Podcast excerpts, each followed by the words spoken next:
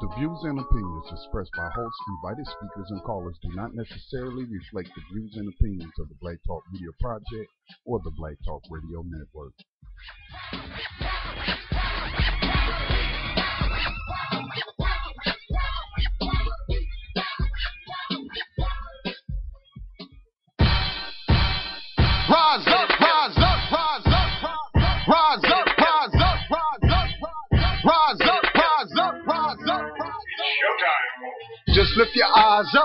Let your wise rise up. See the signs of the times. If it's time, rise up, rise up. When death and hell dwell among all God's people, when those we chose and trusted have become completely corrupted and inherently evil, when the feast that feeds you starves our father's children, when snuff porn and pedo forms begin to get top billing, rise up.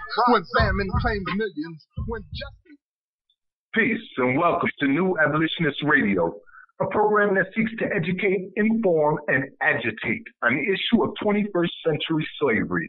Hosted by social activist and spoken word poet Max Parthas with New Abolitionist and Actionist Yohanan Elias and Black Talk Media Project founder Scotty Reed. On this program, we discuss recent news on legalized 21st century slavery and human trafficking, along with projects and people who help combat it.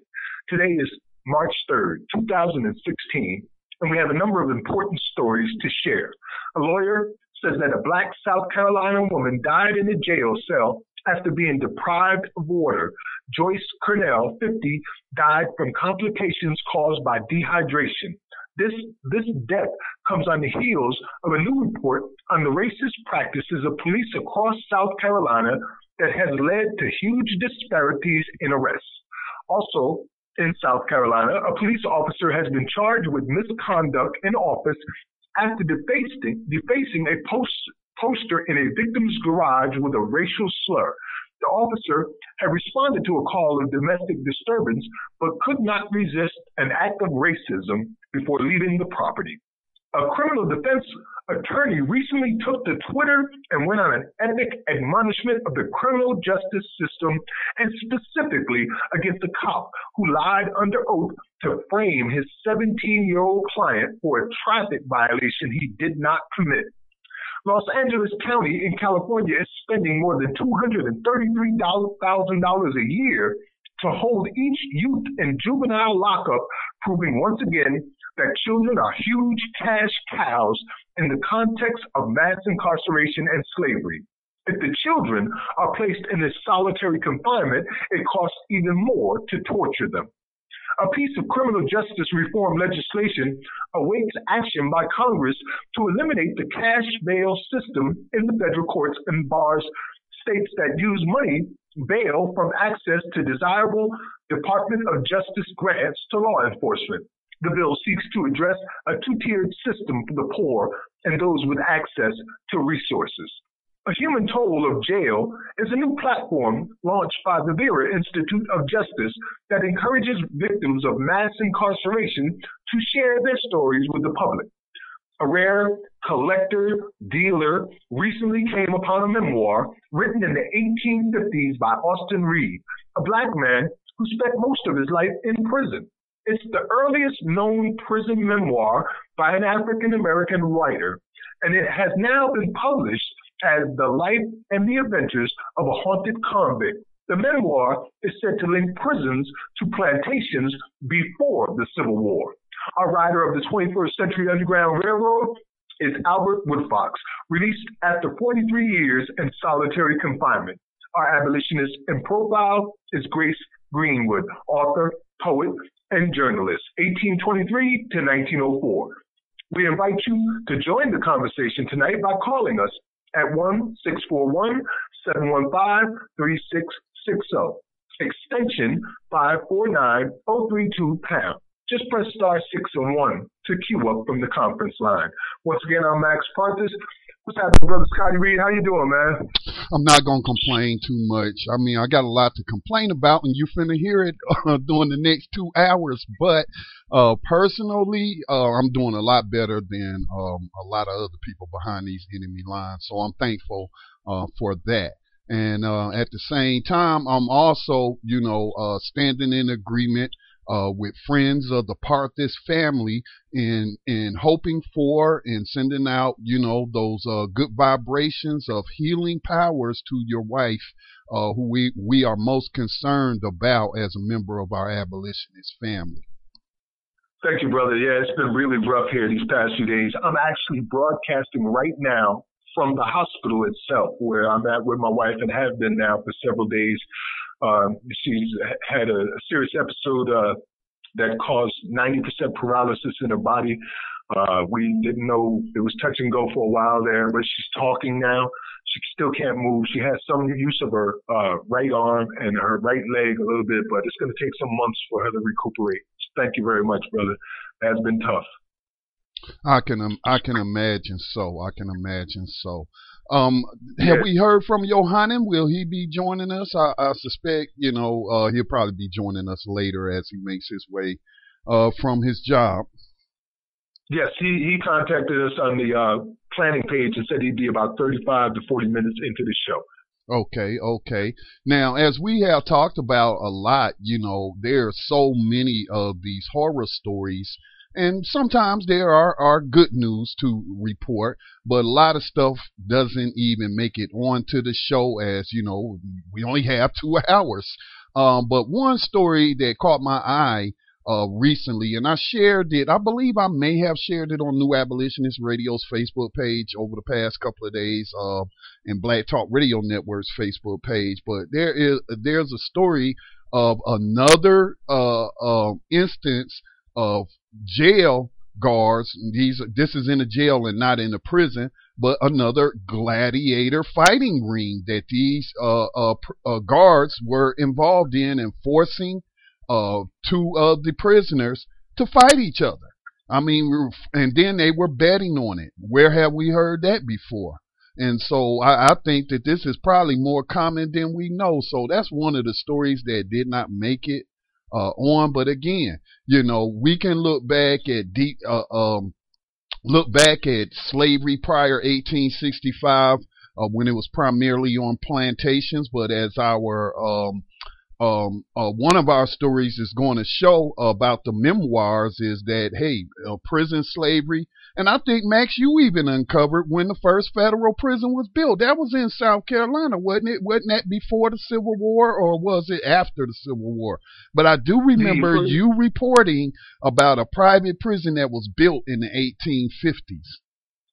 Well, actually, the uh, Department of, of Corrections here in South Carolina proudly boast on their website that their first prison was built in 1866, precisely one year after the Emancipation Proclamation and the 13th Amendment. Yeah, but I do remember a story about a private prison um, being built in the 1850s. So this isn't anything new. But my point is, is I try when I talk to people about abolition and the state of mass incarceration, which is really modern slavery, and I say, okay, you picture um, in your mind from the movies you've seen, perhaps the things you've read um, about what what uh, enslavement was like for the human beings being victimized in, in that evil institution.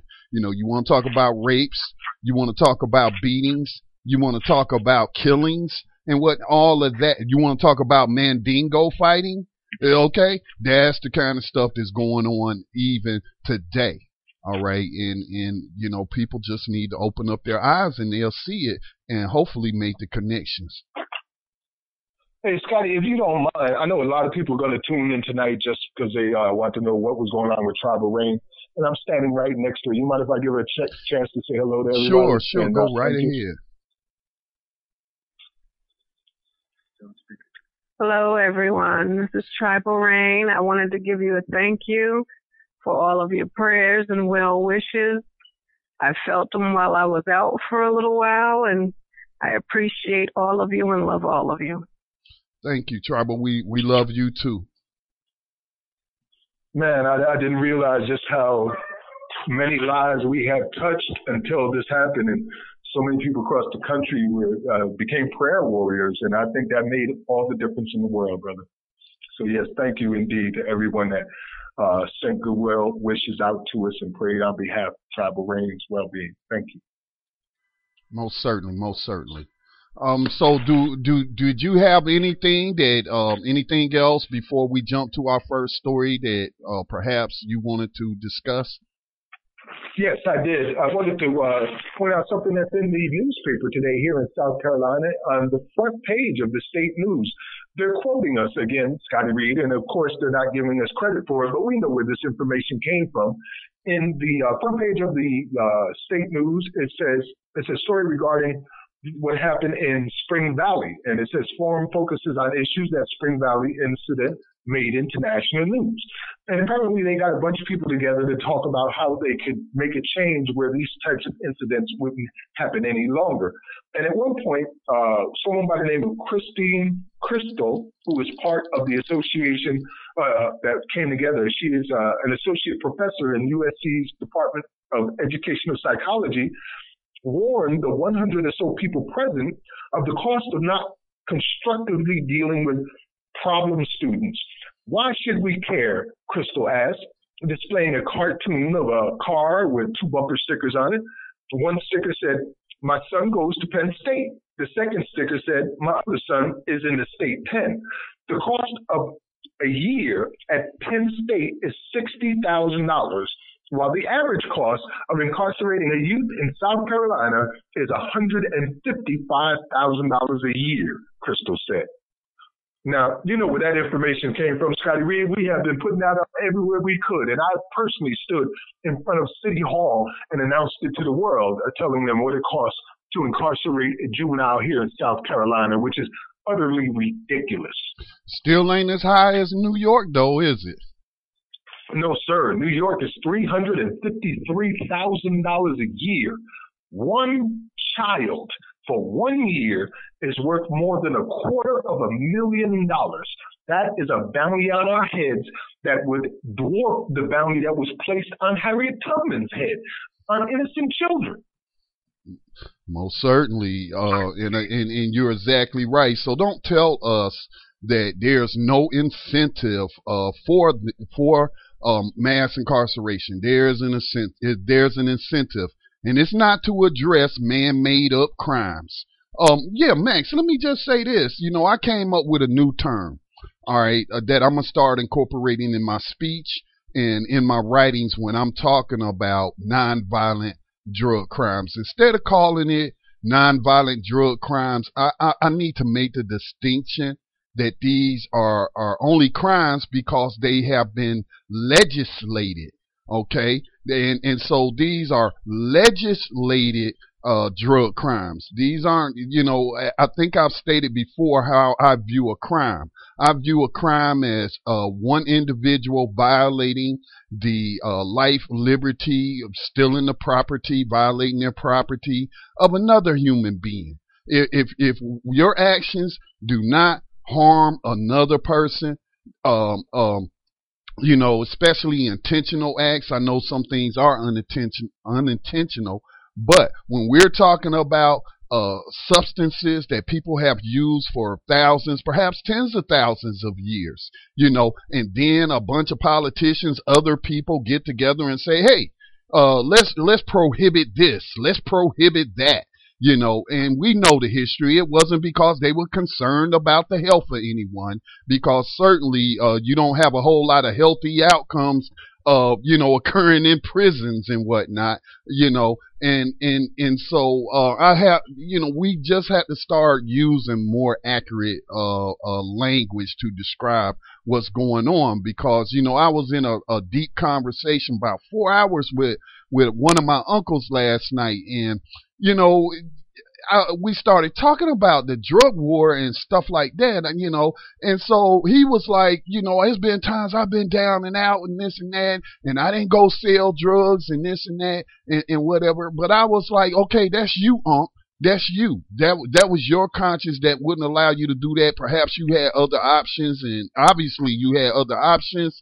and skills to where you didn't have to result to that while you were experiencing, you know, uh, uh, whatever it was you were going through when you were out of work. But for many people, you know, there's no jobs, which you've been talking to me all night about all the jobs going overseas and whatnot. And I talked about, you know, the jobs coming back, but they're in the prisons and and whatnot. And he was just he he was sounding like a Republican to me, even though he hates the Republicans. But he was what he was trying to do was defend the policies of Hillary Clinton because that's what we were talking about. Hillary Clinton. And so, you know, I just started thinking about that. I was like, you know, there's a difference between crime, actual, I don't know what I would call it, natural crime or, or, you know, crimes against humanity or whatnot. Uh, but there's a difference between those sort of crimes and then a bunch of other people uh, with the power to dictate to to the rest of us how we should live our lives when we're not harming anyone. That's a le- that's a legislated crime that creates crime where none existed before, and certainly, uh, uh, um, you know, they use this to create the world's largest prison slave labor force. So, I mean, what what do you what are your thoughts on that? Uh, I'm in agreement with you, brother. Uh, I like the, the term legislated uh, drug crimes uh, in, in, exchange for uh, which you have been previously using nonviolent drug-related crimes, which is a mouthful, to be honest with you. You know, there's a few things that we say that are big mouthfuls and need new words, like uh, white racist supremacy is a mouthful. I've decided that I'm just going to start saying catfish instead. you know, it's just a big mouthful, brother.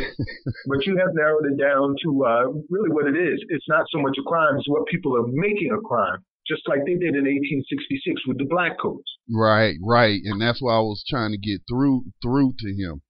So, uh, do we want to move on and, and jump on this first, uh, first, actually, these first three uh, stories? We could roll them all into one because they're all dealing with South Carolina. And I know you uh, was particularly wanting to speak on this. So, do we want to jump, go ahead and jump in on that?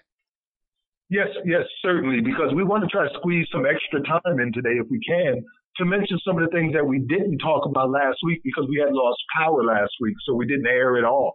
And we did have some very important things. So we could squeeze in at least some words about the GEO Group's quarterly meeting uh, earnings report towards the end of the show. I would like that. So, oh, yeah, you you reminded me, Max. Uh, again, apologies. We were not on air. Um, I power was out. Uh, where I live. Uh, fortunately, we didn't see any damage on, on, you know, the local area I live in, but it, it did knock out power to over 400 homes in my area. And I, I'm just going to be frank with you. You know, Max, you seen our storage trailer and I just didn't want to go in there and digging through all my sister stuff to find the generator. So ap- apologies for us not being on air, uh, last week. But Max, before we jump to the first story, I don't know if this is Yohanan or if this is a, a listener who has something they would like to share. So I'm gonna go ahead and, and, and take that. Uh, seven five four. Uh, go ahead with your question or comment. What's going on, fellas? What's going on? Who we speaking What's with? on? Who we speaking? Uh, y'all speaking with uh with Seneca from Florida again. Cause y'all oh, think, uh, what's going on, man? Welcome back to New Abolition, New Abolitionist Radio. It's a it's a little bit of a delay. I apologize if I'm late, but I was um I was just thinking, you know what I'm saying. Unfortunately, I just got a chance to tune in, but you know I was listening and I can't quite articulate it um either, Scotty. But yeah, it, it, it's not a crime. It's a con- in my eyes, it's, it's a conflict. It, was a conflict with those people that were in power and, you know, what they wanted, you know what I'm saying, and what they didn't want. And unfortunately, that those things got put on the board. Hey, that's a crime. Let's, let's, let's find a way to make this even worse than just, oh, it's bad, this and that. Let's make it a crime. Let's funnel it into the system of slavery, which we, you know, well, incarceration, mass incarceration, which we call uh, slavery because that's what it is, continuation. So I was just listening to you, Scott. I was like, yeah, man, I've, I've been feeling the same way. It's, it's not a crime. And that's why we can't put it into words because we've been told crime, crime, crime, crime for years. But it's not. It's a, it's a conflict. That's it. Mm-hmm. Yeah, you're right. Yeah, you're right. What was a crime? Was a crime? I think you, you I think you got you got his on. I need to turn them down. Yeah, because yeah, I'm getting, I'm getting the phone. Okay, is, is that better? Uh, yeah. So what I was saying is, like, not too long ago, uh, marijuana was illegal all over the country. You know, and they were arresting our brothers and sisters left and right. And now you got states like Colorado that are making over a hundred and some odd million dollars just on taxes alone.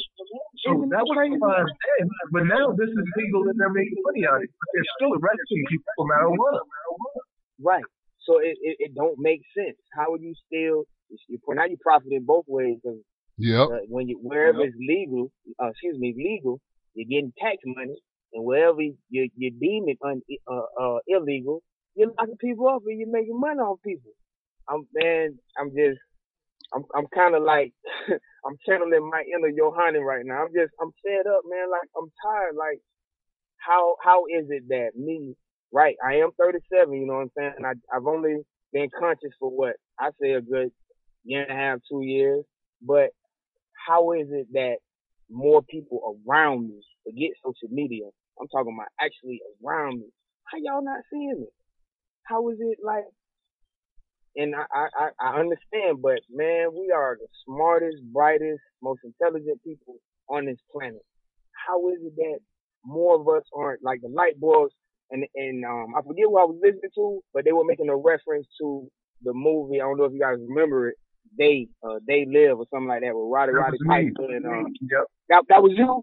That was me. Uh, that's how I felt like after I became an abolitionist. Yeah, like okay.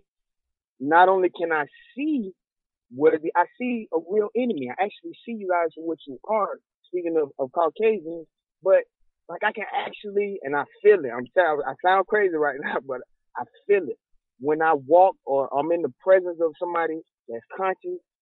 I liken it to looking at a, a, a comic and seeing someone with a light bulb over their head.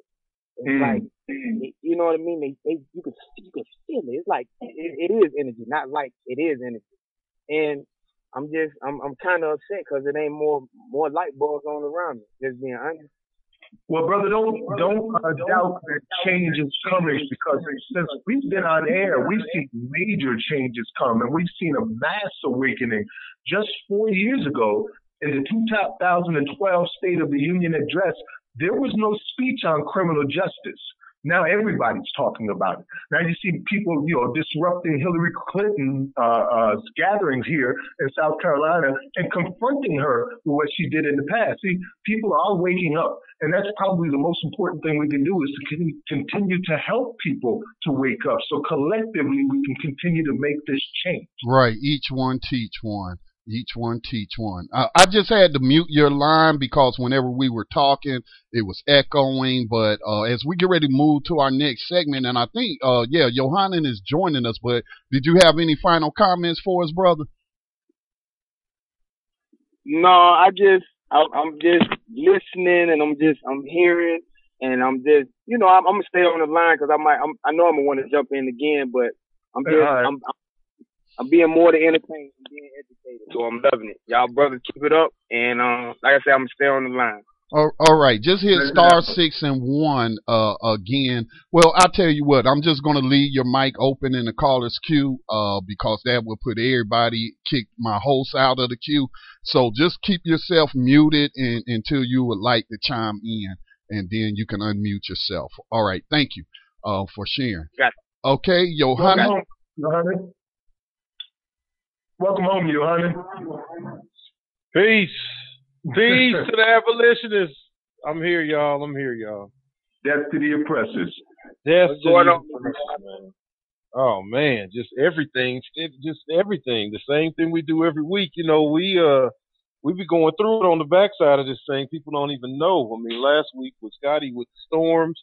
I mean, you was affected as well, uh, Max, and now with Tribal Rain, with all of this, man, my heart been hurting. Like, wow, we we we just going through it as a family, but you know, we're gonna we're gonna stay strong.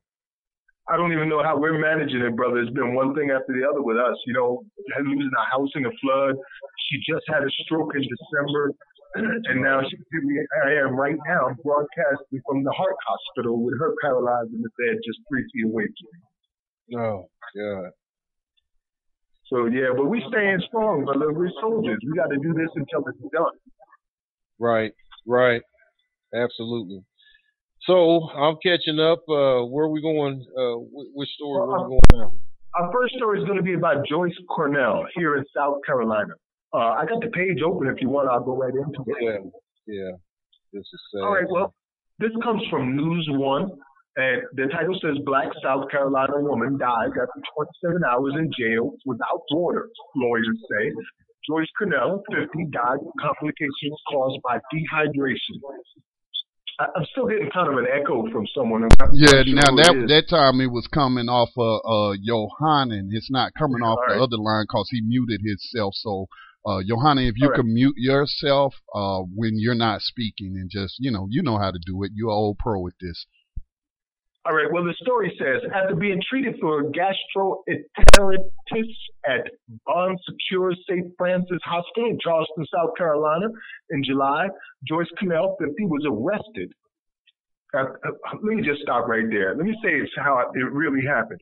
She went to the hospital for an issue that she was dealing with, and while she was at the hospital, somebody called the cops somehow, and she was arrested from the hospital on an outstanding bench warrant stemming from a 2011 shoplifting charge. Nothing unusual about that, they say in the article, but what happened next was downright criminal, said the lawyer representing her family. Curnell, who was battling sickle cell anemia, alcoholism, and hypertension, was found dead in her cell just before 5 p.m. Eastern uh, ET on July 22nd. She had been deprived of water for 27 hours. A medical expert told her family's lawyers that the persistent vomiting likely triggered her sickle cell uh, disease, which worsens dehydration, writes the Daily, New York Daily News. Court documents filed Wednesday against the jail's medical con- contractor said that Curnell remained sick at the jail, where she spent 27 hours before dying of the stomach flu and complications caused from dehydration. Her family's lawyer cited jail officer's statement that the inmate was vomiting within minutes of being taken to her cell after a medical screening. She was given a trash bag. wow. She was given a trash bag after she could not make it to the bathroom and continued throwing up. But a nurse at the facility said that someone would be around about 5 a.m. to check on the sick woman. Doctors at the hospital where she was arrested had ordered her to receive prompt medical attention if she showed symptoms, including vomiting, abdominal pain, and dizziness, notes the report. Curnell's death came at a time of increased scrutiny of how black women are handled behind bars. She was one of at least six such women nationwide to die in law enforcement custody that month alone. They included Sandra Bland, the inmate found hanged in a Texas jail days after a state trooper pulled her from her car during a traffic stop. Her death was ruled a suicide, but the trooper was indicted on a perjury charge for this, his handling of the rest. If the charges are true, we hope Curnell's family receives the justice they deserve. We all hope anyone who sanctioned the treatment faces criminal charges. Now, as I just read the story to you, it's so long-winded, but the bottom line is this. The woman went to the hospital seeking medical care. Somebody called the cops or, or somehow got the cops involved, and they pulled out an arrest warrant on a fine that she did not pay from 2011 for a minor shoplifting charge. charge. They put the woman in jail, refused her medical attention, and their version of kindness was to give her a garbage bag to throw up the last of her life in for the next 27 hours. And that woman died in that jail due to a, a lack of any kind of medical attention or concern. And this is what we talk about here every week. Once you cross that border and you walking behind those bars, whether you're innocent or guilty no longer matters. You're just your life is valued at what it costs to incarcerate you for that single day. That's what you're worth to them, and that's how they treat you. Brothers? Uh, yeah, I'm just unmute everybody. Um, again, so we didn't have that echo. Um, yeah, man, it's it's just really tragic, man, and it's due to a lack of of humanity among the jailers and whatnot. You know, um, um, I mean, how, how what type of people? Think about what type of people these must be. Um, to just be so evil as to deny a person, you know, even just a cup of water. I mean, come on. That's just sick, man. It's just sick and it just happens too often. And it happens too often because of the lack of accountability, the lack of criminal prosecutions, the lack of convictions, and then putting these people, you know, uh, rightly into a jail cell. So I mean, it's I mean, I, we just keep hearing about these stories over and over and over and over, and and I, I'm like, man, when are we going to get to the point to where we going to be like the angry villagers storming the jails and the prisons demanding a release of, of all these people who are in there because of nonviolent legislated crimes that haven't harmed anyone else? It's just it's just a sorry uh, uh state of this this country man if we can call it that. Yeah man. I just i'm just tired of seeing i'm just I'm looking at everything in terms of propaganda, in terms of what we are shown, what's what's blown up, what's put in our face, what we're given that that is used to to seed, you know, things deep inside of us to normalize behavior. I mean, all of these things are techniques. These are sciences. These are not just happenstance. This is not just random. A lot of people will say things like, "Oh, you, that's just you taking it too deep." You're reading too much into it. You know, people will say things like that, but at the same time, those are the very same kind of people who don't pay attention to what the hell is going on around themselves. But I'm trying to tell you, they, they do these things in groups like this. Like we had a time period where it was, you know, Alan Bluford, uh, Ramarley Graham, uh, Oscar Grant. You know, we, we saw like big banks of our teams, you know, Trayvon and then Jordan Davis. You start seeing like big banks and groups of you know, five, six, seven, eight, nine, ten, you know, national newsworthy stories of our of our teens uh, being killed. Then we went through a little time where the babies was getting killed with Aiyana Jones. There was a couple others that was along in her time period that, that died and, and passed in police custody even. Then they went into the older people, uh, Kenneth Chamberlain, uh, senior. Then there was a few others, a 90, uh, Pearlie Golden, old, old 90 year old older lady. Then another 90 year old, uh, mother sitting in the house, you know, so they they move these groups around like this, and now we're seeing the thing with the sisters, where you know you got uh of course Sandra Bland, everybody knows that. Kindra Chapman out in Alabama, Joyce Curnell, we talk about now South Carolina, Rakina Jones in Ohio, Alexis McGovern here in Kansas City, Missouri, well Missouri, uh, Renetta Turner. I mean, this is like another grouping, another another another bank of these stories that were put out, you know, over the last uh, year or so to normalize this brutality towards our women like this. So we got had to get used to our kids, then to our elders, then the little babies. You know, now our sisters, and the, all, all, the time going through the the, the uh, continuous theme is that the black man, you know, can catch it at any time, you know, or whatever. So it's like these things are are not as happenstance, like I said, as they seem. This a lot of this is is whether the actual stories are happening and being orchestrated to happen this way or not, I don't know that. But just the way they're being reported and then sent out into the news cycle, and then you just get another name to add. You know, it's just it's it's affecting us on a deeper psychological level as well. And if we don't rise up against it, if we don't do something about it to stop it, if we don't get some prosecution of people that are responsible, if we don't do something to buck the trend, what they're doing is waging an effective propaganda war against us, which is dumbing us down, which is creating more fear in us, which is raising up another generation, you know, of children that are coming up in this in this society where this is normalized, and they don't stand a chance of fighting back against it. We live in a time where all of us on this program remember the Black Panther movement, remember the political prisoners, remember the people that gave their lives literally to fight for freedoms that we barely hold on to now. So what are these kids going to grow up and, and remember? Right. It's going to be so normal to them. And that, that's the desensitization part where it comes in. It just normalize it by flooding the airwaves with all of these murders and killings left and right. And as they pointed out in that story, there were six different women that month who died in jail cells.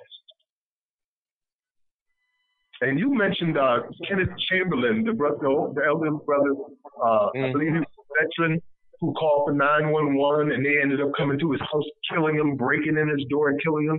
I was with one of his family members just yesterday who came here to visit Tribal Rain and we talked about that story. It's just heartbreaking to know that yeah. so many people are losing their lives like this. And you know, there is a, a retribution going on. You see a lot of cases now of police being uh, shot and killed, but eight out of ten of those killings are from white people killing cops. So it's not that you're just angering Black America; you're angering all of America. You know, I was just mentioning that last night um, to my uncle because he watches the news a lot, and I said I don't know if it's just me or because you know I, I you know I, I uh, search these type of stories out, and I have you know uh, Google alerts to alert me. But it seems like more officers have been killed this way. I mean, this year. I mean, it's like I've been hearing at least I know of at least five stories where these people were shot and, and, and killed and, and whatnot. So I, I I noticed that too, man. That people are are starting to, to and then what's sad about that, like for example, the rookie cop they got killed the other night. Y'all hear about that? First day on the job. I heard about that. Yeah, first day on the job. All right, she ain't even had an opportunity to put nobody into slavery. You know, she ain't even figured out. Probably don't even know the game. Maybe she did. You know, but but you know, um, some of these cops, man, I don't view all cops as as being evil or whatnot.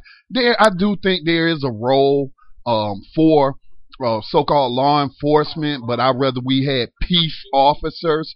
But yeah, I mean, you know, I appreciate the people that's keeping us, keeping the roads safe and, you know, getting the drunk drivers off the road and, and, and preventing accidents and responding. I'm not talking about those type of cops, but, you know, I, I, I'm talking, I'm talking about these people that know what they, what they are doing, you know, and then when they, and then that just causes a random cop who may not be, you know, so bad, uh, and, and getting killed. What's that? You know, it's just like my mom used to say, you know what I mean? The good have to suffer with the bad, unfortunately. And she would always put that unfortunately on the end because it is unfortunate. But, you know, you, I'm, I'm, and I'm seeing it because I, I kind of am out here with, in the street with them sometimes. I'm seeing that these young guys, they, they, they're very, um, flashy, you know what I mean? Like they only have their minds on a few things and they don't care about other things. They just have their mind on those few things. And once you try and block one of those things, that's when they go, man, these, these young guys, man, they don't care, man. These kids, my son is 17, my, my oldest son is 17. And I hate to say it, but he was almost, besides me and his mom raising him, he was raised by robot chicken.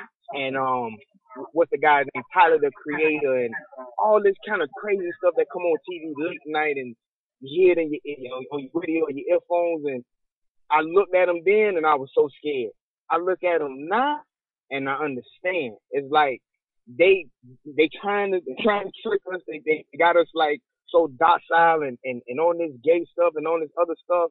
But out of out of that, they making these kids ignorant. And once they make it, it, it, sounds crazy, but once they making them ignorant, it's like they don't care about none of those things. And once you block one of those things, like once one of them go to jail and get out, it's like they have a total understanding of what's going on, what to do, where to go at. And unfortunately, a lot of them take that route to go in, you know, shoot a cop. You know what I mean? To go in and, and like the one guy in Michigan, he, he, what did he say? Tell, tell everybody don't worry, only, only rob white people. You know what I'm saying? It's like, I don't know. I, I, I like I said, I don't know how to explain it, but it's an interesting phenomenon that's going on with these young people, man. And then you got the, you know, the young people that are conscious, that are, are knowledgeable and, and, and very educated with, with, with marches and protests and things like that. So it, it to me it's just an interesting dynamic. Now, now let me make this the uh, distinction. And guys, we kind of falling behind on our time. Uh, we got to take a break and uh, get these other stories in. But um, I did see um, an article that was pointing out the fact though that most of these people that are killing cops are white men. So that's an important distinction to to uh, make because we don't want to play into the Hillary Clinton uh, promoted theory of super predators and whatnot. But you know, um, there's a war zone out there, man, and you know we're starting to see casualties, more casualties on on both sides, and something has to be done to stop it. But Max, you want to take us on to the next story? Uh, yes, sir. Yeah, absolutely. And I'm glad you pointed that out again, as I was saying that, uh, keep in mind, these are not black people killing white cops or any kind of cops. Eight out of 10 of these are white people killing cops.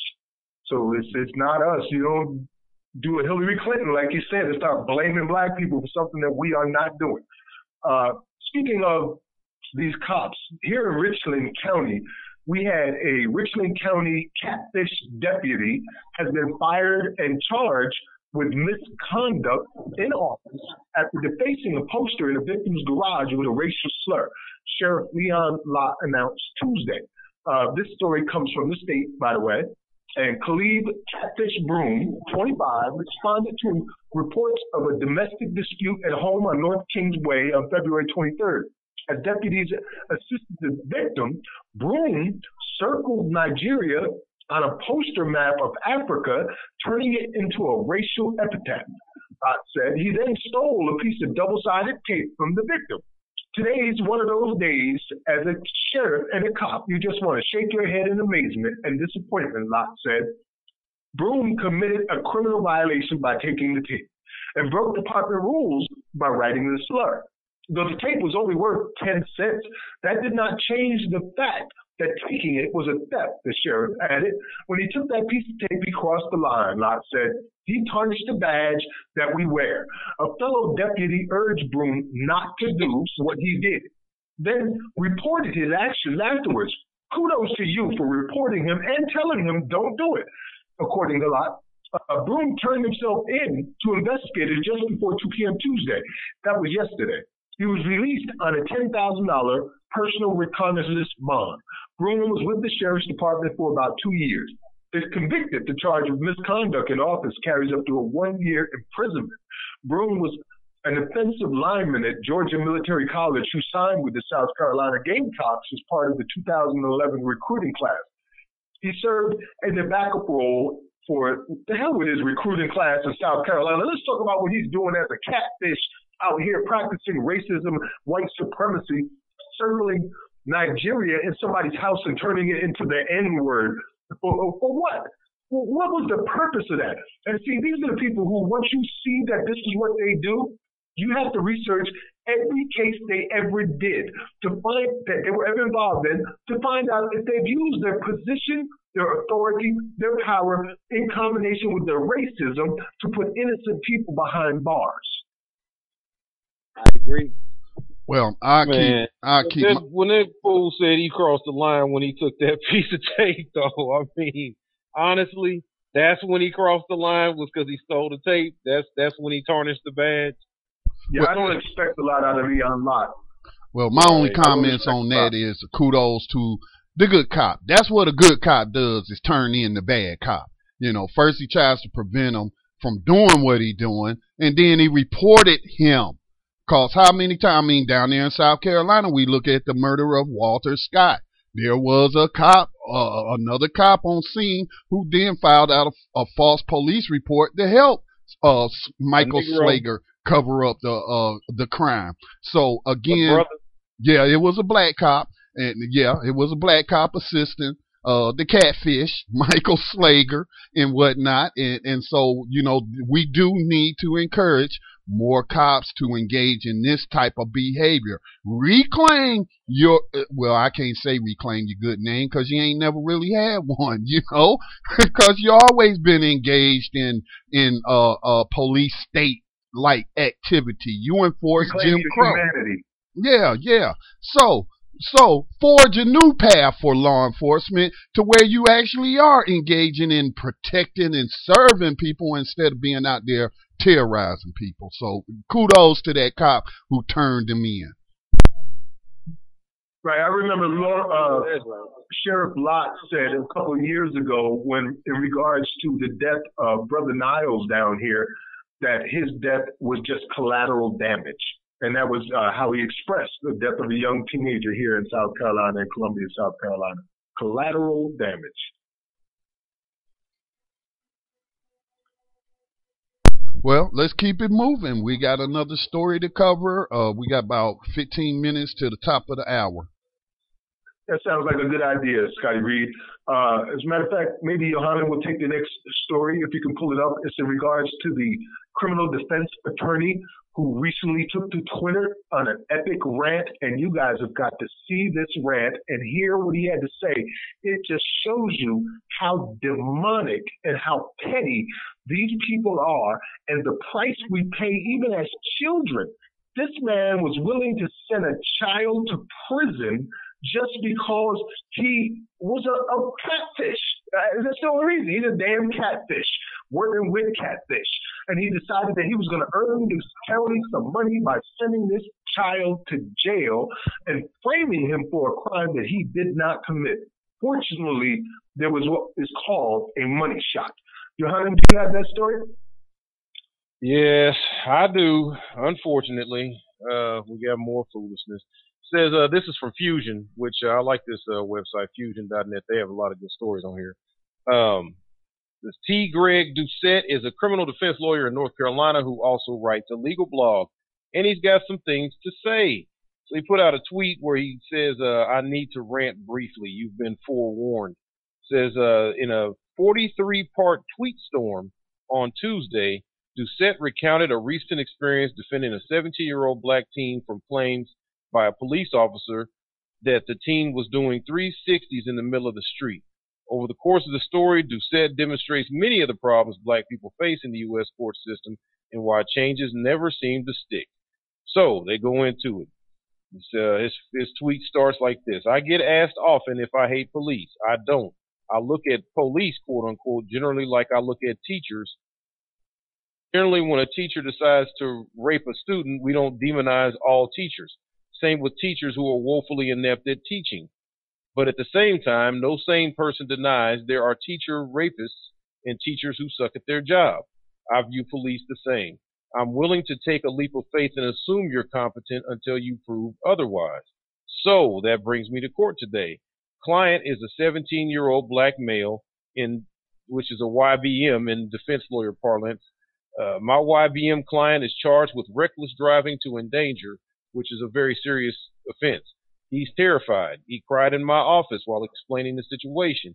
Insist, insisted he was just trying to avoid an animal who had darted out into the road. He swerved to the right. I pulled I pulled the shuck, I don't know what that is, and read the officer's narrative of what happened. says the officer reported that the neighbor saw the driver doing donuts in the street, nearly hit his wife. Skid marks show clear 360 degree circles the driver claimed he was trying to avoid hitting a cat, though. So he says, reread this. It says clear, 360 degree circles in the street.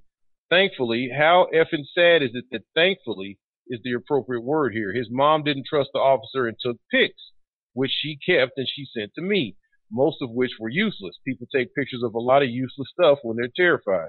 This is the money shot. And so he takes a picture of two skid marks that show a straight line that veered off to the right real quick, like he was trying to avoid an animal. It ain't no 360s or whatever. He says, so go back and reread clear 360 circles. What the actual F? Do I hate police? No, I hate raging incompetent cowboys with badges financed by my tax money who clearly haven't had an eye exam recently. It says the DA was kind enough to dismiss the case without putting up a fight. My YBM client's family is out what they paid me. The client himself is traumatized, and basis for police mistrust gets a fresh exhibit. While the officer who wrongfully charged him and pretty clearly lied on official court documents will face zero repercussions. This is what police brutality looks like. It's not just people having their rights violated and the, and the shit kicked out of them. It's an innocent 17 year old black kid trying to be a good human being and not running over a cat and getting thrown headlong into our court system as a result. It's having to come up with money you don't have to defend yourself against charges that, that shouldn't have been filed against you. And recognizing that, but for photographs that someone had the foresight to take immediately, you would have been convicted based solely on the word of a law enforcement officer who swore an oath to protect and serve, who then lied to the court with impunity. The state doesn't care, of course. For every one case dismissed, hundreds more plead guilty. Court costs are $188 plus a piece. A day's worth of traffic cases can finance an ADA's salary for a year. Likewise for a clerk or a judge. Guess what that means for legislators? They can cut pre-existing court funding and put it somewhere where it'll buy them more votes. So you've got a court system that ends up somehow being underfunded despite charging a shitload of money for minor offenses. Police routing more and more people, predominantly young and black, into the court system, patting themselves on the back for protecting us from evil 17 year old black black males who are trying not to hit cats while driving. While the politicians fiddle as their constituents burn because people naively assume things like this would never happen. Welcome to the cluster F that is our criminal justice system. I filed to run for the state senate precisely because of this. It doesn't matter if you put an R or a D or a U beside your name. This is wrong. Sorry for taking up your timeline. For reasons I don't understand, I'm still in disbelief that this type of thing still happens. When I know better, I know I'm going to clog my arteries with Bojangles in the hope and prayer that I won't still be flamingly pissed after lunch. Uh, and then that's the end of it. So, well, there you go. I mean, 360 degree circles, huh? I mean, if you look at that Yeah. street, you can't even do 363 circles without tearing up, running off into the grass and tearing it up. That's a, like a little country road uh, where I live, you know. Uh, um, it, so I, I was like, and then like like you said, the money shot clearly shows that there were not donuts, uh, uh, tire marks, as the police officer falsely put in his report. Okay, and if I was that young man, I would be suing for false arrest, false imprisonment. I'm sure he spent some time in jail. I might also would go after the uh, uh, um, neighbor if the neighbor in fact did tell the cop the lie and, and, and, and whatnot and saying that, you know, he was doing 360 donuts and almost hit my wife. You know, and, and and that's that's like you know slander or libel or something like that, man. That had a very negative impact on this young man's life, and so I hope that they uh, take the appropriate legal actions and uh, um, seek reparations. You know, I'm a broken record with this whole thing, Scotty Reed. Uh, as usual, I want to know is anybody checking all the cases this cop has handled? Right. Is anybody checking all the cases that this court has handled? Because it appears that this may be common practice for them. That this young 17 year old man or boy uh, was was not even a human to them. He was just another way to make some money. What did they say? $188 for court costs. So just keep sending them through so you can pay the salaries of these district attorneys, assistant assistant district attorneys, and these courts, and then they start taking the funding away. And we've seen examples of this all across America, like in Ferguson, for instance, and in uh, the other place, uh, Country Club. So this is par for the course. Someone needs to investigate this policeman's uh, record and see how many people he Well- has done this to. Well, also, it just came to me as you were speaking. In addition to that, he should also be prosecuted for perjury. That's a crime. He lied Yes. under oath. He filed a false police report. That's a crime in some states. I'm not sure about where this occurred. Uh, but also uh, perjuring oneself uh, in court uh, under oath. That's a crime. So uh, it ain't it ain't enough for this prosecutor. I was about to say, well, good job, prosecutor, for not you know trying to push this case. But then I'm thinking, well, the only reason you didn't push it is because they had evidence to disprove it, and you knew you couldn't win uh, with that with that uh, money shot, as the uh, attorney called it. Uh, but did you follow? Or did you then charge the police officer for lying and wasting the court's time and, and, and perjury and whatnot? That's what justice would require. Not just simply dismissing a case and leaving this joker on the force to go do it to somebody else. And like you just said, Max, he probably already has done it uh, uh, to many people. if not just that, maybe even worse. Because you know when you t- when you're able to get away with criminal activities, you push the envelope and see what you can get away with. So this was may have been the minor incidents that he's involved in, and the only way to find out is to investigate him. To use this as the preliminary charge and a reason to have an investigation of this policeman. And I, I bet you he'll start singing like a bird and pointing fingers in every direction, and before you know it, you'll have half a dozen heads rolling. Well, any other uh, comments on that particular story, brothers? I'll just uh, bring up what uh, what our abolitionist uh, comrade, uh, uh, Professor uh, Naomi Murakawa, had to say a couple of years ago that I've still been quoting because I mean it's the truth and nobody's been able to refute it yet. We don't have any such thing as police brutality. You know, there is no such thing as racial profiling. There is only policing as it always has been. When people get that in their heads, it'll make it a little bit easier to figure out what we're fighting against and why we're fighting and why we need to fight. Because there is no such thing as police brutality. Policing has always been what you see it as right now. There is no such thing as racial profiling. They've always been racial. That's what their job is, is to racially profile. That's what slave catching was. That's what enforcing those racist, inhumane laws, unconstitutional laws, once we got a constitution in the 1600s, 1700s, 1800s, these are the people that enforced that. They were just doing their job then. They're just doing their job now. Sure, you're right on that one, man. Sure, you're right on that one. Well, we're uh, coming up on our first break, and uh, when, we're gonna come, when we come back from the break, we're going to talk to you about a story that's coming out of the LA Times, which kind of just follows the theme of what we keep telling you: how much it costs to arrest and incarcerate kids like a Kalief Browder. But in every state, the prices vary. Uh, I know in Louisiana, a juvenile detention facility only charges upwards of about forty to fifty thousand dollars a year to incarcerate a teenager. They are literally the fast food restaurant of prisons in Louisiana, where adults are like seventeen thousand dollars a year, which is one of the reasons why they have so many uh, of these parishes and jails that are like kingdoms in Louisiana. But in California, they are the king of making money out there. Their Department of Correction budget is nearly $11 billion a year. And a lot of that money is taken up by the fact that it costs $233,000 a year to hold each youth in a juvenile lockup. So we're going to take our break, and when we come back, we're going to talk about that story. You're listening to New Abolitionist Radio with Max Parker, Scotty Reed, and Yohanan Elijah, and we'll be right back after these messages. Hear the drummer get wicked.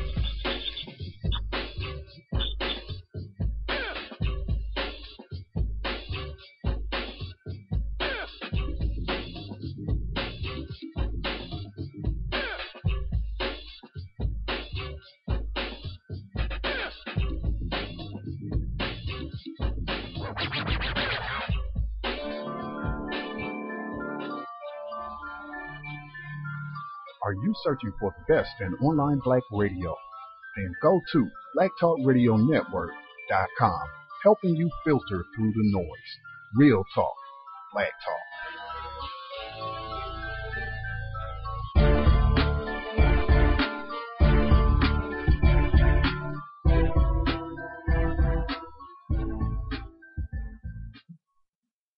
Peace and welcome back to New Abolitionist Radio. As I said, we're going to get into the story about these juvenile lockups that are charging fortunes to incarcerate our children. At the top of the show, we talked about South Carolina, where in the headlines of the state newspaper today, it addresses the fact that it's $160,000 a year to incarcerate a teenager here through the private company by the name of Community Education Centers. CEC, which is one of the top prison companies in the world, private prison companies in the world started out in New Jersey and uh, along with contracts with ICE and Chris Christie. So now we're going to go over to California and see what they're doing there. Uh, Los Angeles County juvenile detention system was designed in an era when the youth crime was on the rise. The number of juvenile arrests has fallen dramatically in recent years. Some say the system has not kept up with this shift, and now it's costing taxpayers money. I got to correct that part right there because that's a narrative that tends to mislead us about what's happening. It's not so much costing taxpayers money, it's more giving money to these private prisons. They are earning that money. They are taking that money. That is profit for them. It's not always about the loss for us, it's profit for them. The county audit found that the average cost of incarcerating a youth has soared to $233,600 a year significantly higher than other comparable jurisdictions. In Chicago, the annual cost was $204,000, 400 per youth. In San Diego, it's 127,750, and in Houston, it was $84,680. Now, mind you, often these are the same companies charging different prices to incarcerate youth in different states. There is no, so much waste, said Jacqueline Castle, one of the 15 members of the LA County Probation Commission, and no one pays attention or cares. A high cost of incarcerating youth is generating debate both inside and outside the county government and putting pressure on probation officials to address the problem youth crime began dropping in the mid 1990s as overall crime rates began declining in many U.S. cities. Now, mind you, this was the same time that the Clinton crime bill came out in the 90s. And during that time, crime was already dropping before they declared that black youths were super predators who needed to be brought to heel. At the height, the LA uh, County Probation Department's juvenile hall housed 2,000 last month. It was down 621. Juvenile arrests have dropped 30% in LA County since 2012 alone, according to a Rand Corp study. Still, staffing has remained relatively steady, while the Los Angeles County Board of Supervisors has resisted closing the agent network of three juvenile halls and 18 camps, or reducing the overall staff as the ratio of employees to incarcerated juveniles grows. Now, see, this is another thing that you have to pay attention to. They don't want to lose their jobs. They don't care how many people are being arrested. It's about whether or not they're going to lose their jobs in these prisons and juvenile prisons. And that's what they're all about. They don't want not only to just lose their job, they want more people to be hired. And it doesn't matter how many kids are being arrested. Uh, I'm not going to go into the entire story. It's kind of long. We're putting it on New Abolitionist Radio on Facebook. You should take a look at it and read some of the quotes. Like, for instance, in the camps, 535 children were detained in facilities built to hold 1,469, and the county continued to pay for the staffing and overhead costs for a capacity of 958. This is just money being thrown at the prisons just giving it to them. And somebody on the other end is getting kickbacks on it. You can best believe. Scotty, hunting? kickbacks, of course, of course, man. They uh they call these things a conspiracy uh, with with good reason because that's exactly what a conspiracy is. These are this is again this is not happenstance. The propaganda that creates one and only one image of black youth, for one thing.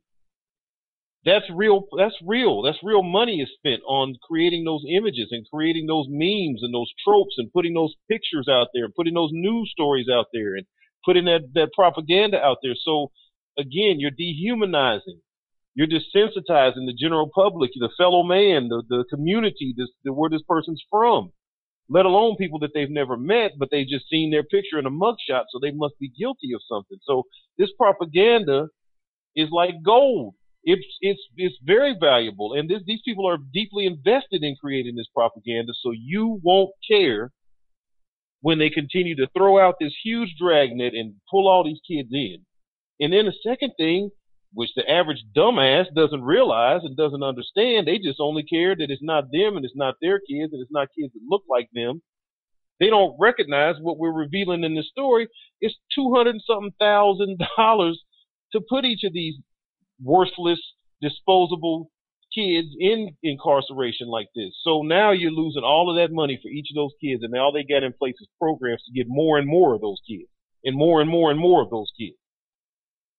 I mean, if you if you spent just half of that money uh, before they went to prison, they never would have went to prison.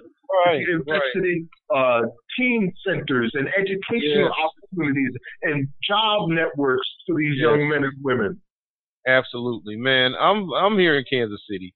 Back when the first Million Man March went down, we came back from that march, 14 brothers, myself included, in a group called All Brothers United. At that time, now Congressman Ma- uh, Emanuel Cleaver was mayor of Kansas City at that time.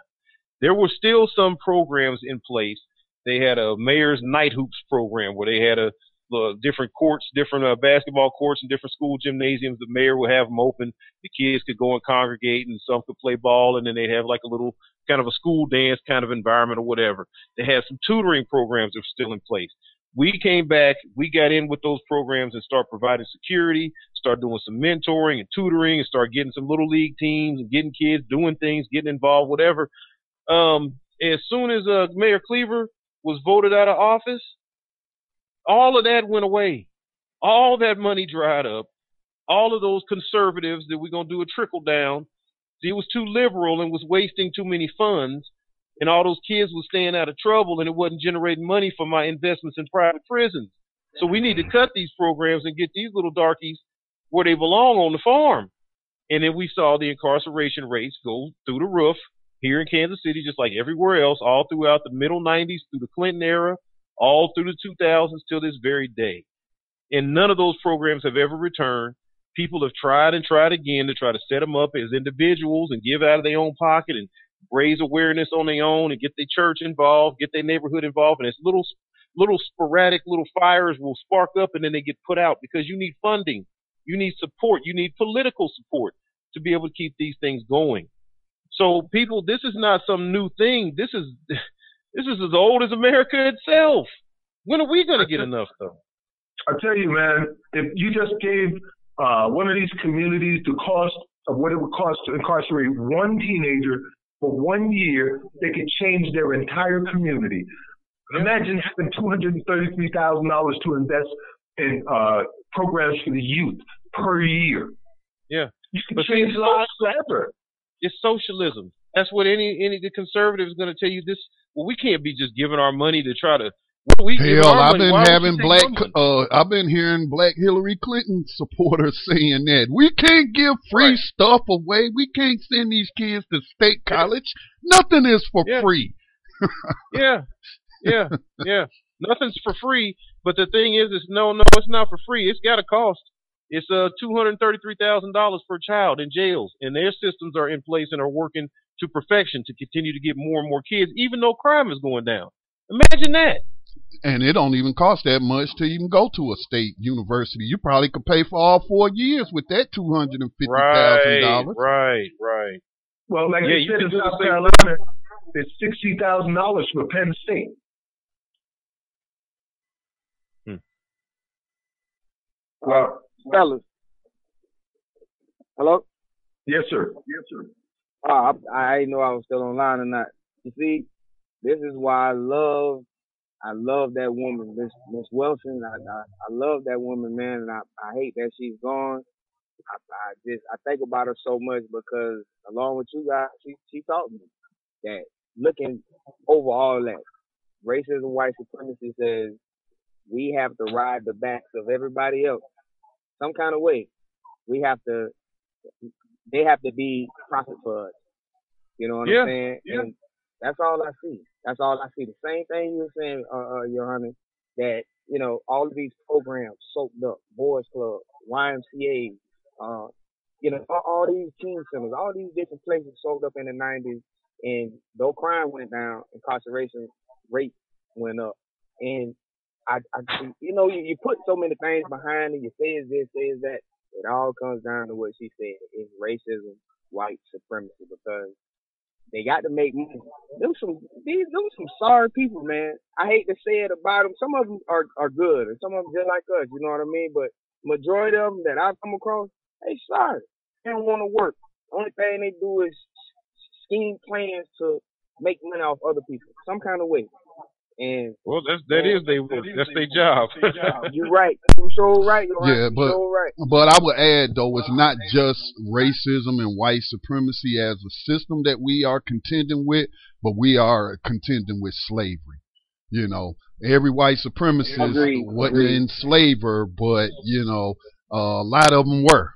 Okay, and and so that's this again. It, we do know that uh, uh, slavery in this country became race based at with the inception of this country you know, uh, in the 1500s or, or early 1600s, yeah, you had some indentured, you know, servants, mostly Irish, mostly uh, poor white people coming out of the prisons of Europe. But at the inception of this country, by then it had transformed to just African descendant people. Those are the only ones that we can legally enslave, and we're still dealing with it over 200 years later. Correct. Amen. You are so correct. And all of this is because of the 13th Amendment exception clause, which allows prisoners to be slaves. And it still exists in our Constitution today, despite any kind of logic that people might have when looking at it. Um, as a matter of fact, our next story is coming up, Scotty. Uh, if you don't mind taking it regarding the cash bail system, I'll start uh, leading into it for you while you pull it up. Uh, I want to point out that when it comes to bail, cash bail, it's considered illegal all over the world. It's considered immoral and unethical to hunt human beings, for instance, with uh, bail bondmen, and to provide a cash bail system that is based on class. So rich people can walk out of jail as Yeah, rich people can walk out of jail as murderers because they have the bail to do so, bail money to do so, and poor people have to rot in jails waiting for trials that they'll never see in a, a, a system that has a 95% rate where the people have not had any trials in jails. Anyway, uh, this comes out of takepart.com, and the title says, No money, no problem. New bill aims to end the cash bail system. Yeah, um, a staff, a staff writer by the name of Rebecca McCray uh, wrote this article. She's based out of New York. She says bipartisan criminal sentencing reform of, of effort awaits action from Congress. Lawmakers added to their list of considerations on Wednesday, that's today, hoping to shift states away from the long-standing and widespread practice of demanding money bail in exchange for the freedom of someone charged with a crime but not convicted.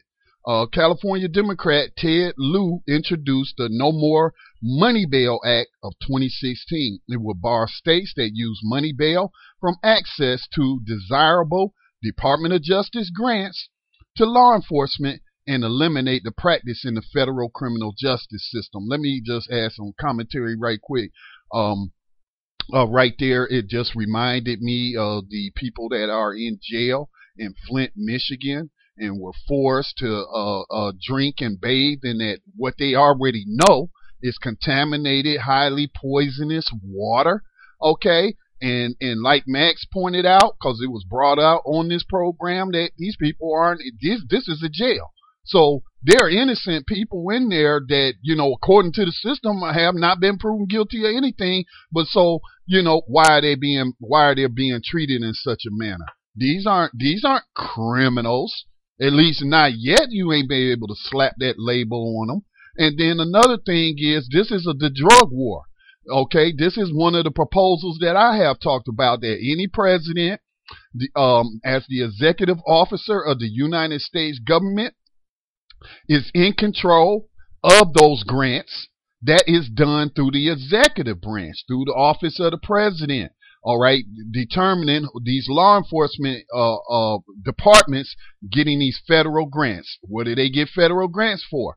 Um, they get federal grants to target uh, quote unquote illegal immigrants, uh, to target uh, people in the drug war. Okay, uh, but I don't see them giving them giving them any kind of grants to law enforcement to process that backlog of rape kits that you got or to solve, you know, hire more people to solve actual violent crime or recover property.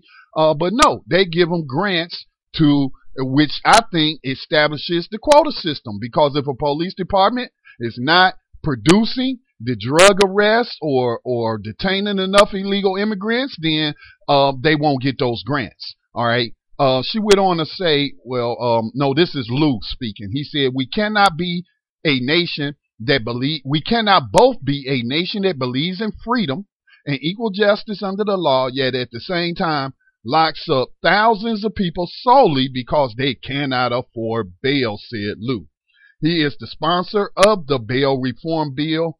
Um, he said he also said we cannot both be a nation that believes in the principle of innocent until proven guilty, yet incarcerate over 450,000 Americans who have not been convicted of a crime. Uh, Lieu Bill has three co-sponsors. Um, and uh, this is a pretty long article. I'm not going to read read it all. Um, but here is uh, another additional thought. Now I can see if a person and the evidence is pretty strong, you know, and you got a grand jury to indict on a murder charge, or you know what I'm saying, what I consider an actual crime, especially a crime of murder, uh, a rape, something like that. I, I do think that that you know, um, well, I'm I don't know where I'm going with that because they still should qualify for bail. All right, unless it's a serious, serious crime like what happened you know, with the assassination of uh, the state senator down there in South Carolina in a vicious terrorist act that murdered, you know, um, uh, the other eight people that was in Emanuel uh, Church. Yeah, that dude shouldn't have got bail, but he did get bail. I think he got one. Um, what was it? One million. A million dollars. Yeah. Eh, did he ever get out? No. Okay, good. Not that I know of. Right. But but you know, it is something wrong though when we have people sitting in jail for a year, for two years. There are actually people waiting on trial that long and languishing in jail because their family or they cannot uh, make bail. And that's just that's just not right, man. That's punishment We without even put it on a convicting. guy Here on New Abolition that was in jail for seven years waiting for a trial. So, um, it says, uh, let me go ahead and read a little bit more. When a person is charged with a crime, a judge typically sets a bond at a particular dollar figure to ensure the individual returns to court. If a defendant cannot can afford to pay the full amount, it will be returned when he or she shows up in court. The money is forfeited if the defendant does not show. But nearly half of felony defendants can't afford to pay, according to Pretrial Justice Institute, a DC based pretrial reform organization. As a result, roughly 60% of the population of local jails across the country comprises people waiting for their case to be heard, according to the National Conference of State Legislatures. That process can take years. So that's exactly what we were uh, uh, just talking about. And and so yeah, and and this will also, I, I would guys, do you think this will also uh, eliminate the bail industry? Because you know she's she didn't mention the bail industry. You know you typically pay ten percent of whatever your bond is, and we talked about that on this program uh, in, in the past. But it's ridiculous for people to be in jail for years and um, you know not even be convicted of anything. Right. We saw that with Kalief Browder, who had a $3,000 bail and was unable to pay it to get out and spent three years in jail. We saw that same thing with Sandra Bland, where no sooner than she got in jail than she was hit with a $5,000 bail and uh, was unable to get out. She was stressing with her parents. Remember the phone calls about how she was trying to get the money together. She was uh, she needed to get 500 to get the bail bond, which was the 10% that she would need in order to get out. And that's money that they couldn't afford and would never see again. And I, I would hope that it would make bail bondsmen illegal in this country. Hunting human beings by people who aren't even law enforcement and don't even have freaking licenses to be a part of law enforcement is ridiculous. In the whole world, only two countries practice a bail bond system, and that's us and the Philippines. We're the only two nations in the whole freaking planet that do that.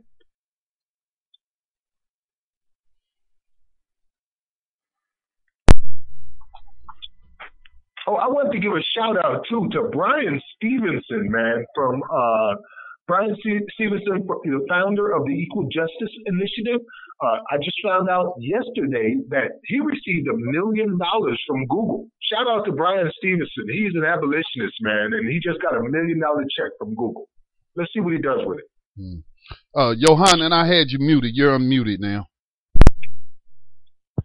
Right on. Y'all, I mean, y'all pretty much summed it up. We always cover the bail situation, uh, you know, pretty thoroughly. I mean, again, you, as you mentioned, there's been plenty of people we talked about that have stayed in jail for years and years. I mean, New York is notorious for folks being locked in Rikers for years. I mean, our our, our good uh, young brother uh, that we lost, uh, Kalief Browder, he was in there for nearly three years, and they gave you the full details of how they're able to keep innocent people locked up for years. All the prosecutor has to do is show up in court for a couple of minutes, give the judge a note that says, I'm working on a case that's more important than this one. Push this back, give me six more months. I'll be ready. And they did that to him six months, three months, nine months at a time. They did that to him for three years. Now you're You- supposed to have a constitutional right to a to a speedy, Speedy trial, right? right? That's right. Sixth Amendment. Well, hey, you know what I just thought about? This is also how they're getting people to plead out. Yeah, Yeah, that's the next point. Yeah. Man, So I- they, I- they can't get out on bail. You done been in there a year, year and a half, and and then you you Yep. know your resolve might break down, and you'd be like, you know what, this ain't worth it. I'll take a plea deal. I'm not guilty of anything, but I just got to get out of here. You know, maybe he'll give me a Yeah. deal for a time served or something like that. Well, you got Right. a family. A lot of people have families. You know they're not doing right jobs, homes, payments of whatever sort. They're trying to keep their life some kind of way together, and uh, you know they're removing the uh, actual visitation. You got to do the digital, the the phone conference, pay to be on the video monitor to visit people. So they're dehumanizing the folks that are on the other side of the wall, on the other side of the, the jail bars or whatever, every single day in every way possible. But it's a, it's important to understand as you dehumanize that person, like you take a person out of their family and out of their job and out of their community and put them in jail, and then you're able to get away with that by saying, oh, well, they're a criminal. You just don't know, but we caught them doing this, this, and this. Well, they haven't been proven guilty of anything. But in the process of keeping them locked up for those for the months or years while they're waiting for their opportunity to be tried, you're also making them a non-human to their family that they were pulled away from when you take away like actual visitations when the only way they can see them is through a computer screen to talk you know on the on the other side of a video monitor. You're taking away hugs. You're taking away getting a chance to kiss your children embrace your children them be able to smell your scent you being able to smell them being able to look at them and see their faces face to face these are the things that make people stay human beings and have families and, and care about their own lives but this system has worked to dehumanize people, the actual individual, and then dehumanize them in the in the in the definition of their own family members. That would be the only advocates fighting for them, looking out for them, giving them good advice. Hey man, stick it out. You know you didn't do it. We're gonna fight for you. You're gonna get your trial. When you lose your family and you haven't seen them for nine months, a year, only time you got to talk to them a couple times through a video monitor. At the end of that, you're even more crushed you're even more likely to say, just just whatever, give me the two years and the five years probation. I don't give a damn. I just want out of here. And now you see 97% federal cases that are adjudicated through plea deal, 94% of state cases that are judged through a plea deal, as opposed to people going to a trial. Man, this this shit is a scam. Yeah, and that's there's no Sixth Amendment when you're talking those kinds of numbers. It don't exist. Because overall, right now, 95% of all inmates have never even had a trial. Never had a trial. So no judge has heard any witnesses' testimony. No juries have seen any kind of evidence against the person, even though the story we talked about earlier, the cops was willing to flat out lie anyway. So they didn't even need to. In this dude's case, they didn't even need to lie or, or put the, uh, put out the story saying he was doing uh, 360 donuts and it was smoke trails and burnout marks in the street. That would have never even made it to the to the uh, court testimony. That was something that would have strictly he would have just known he had that against him and the prosecutor would have come in and talked to him after they delayed the case for a good year or two, and he's fallen apart as a human being, ain't had outside contact, and lost all his friends, family. He's marked as a criminal at this point. Now he knows his life is pretty much changed, if not over.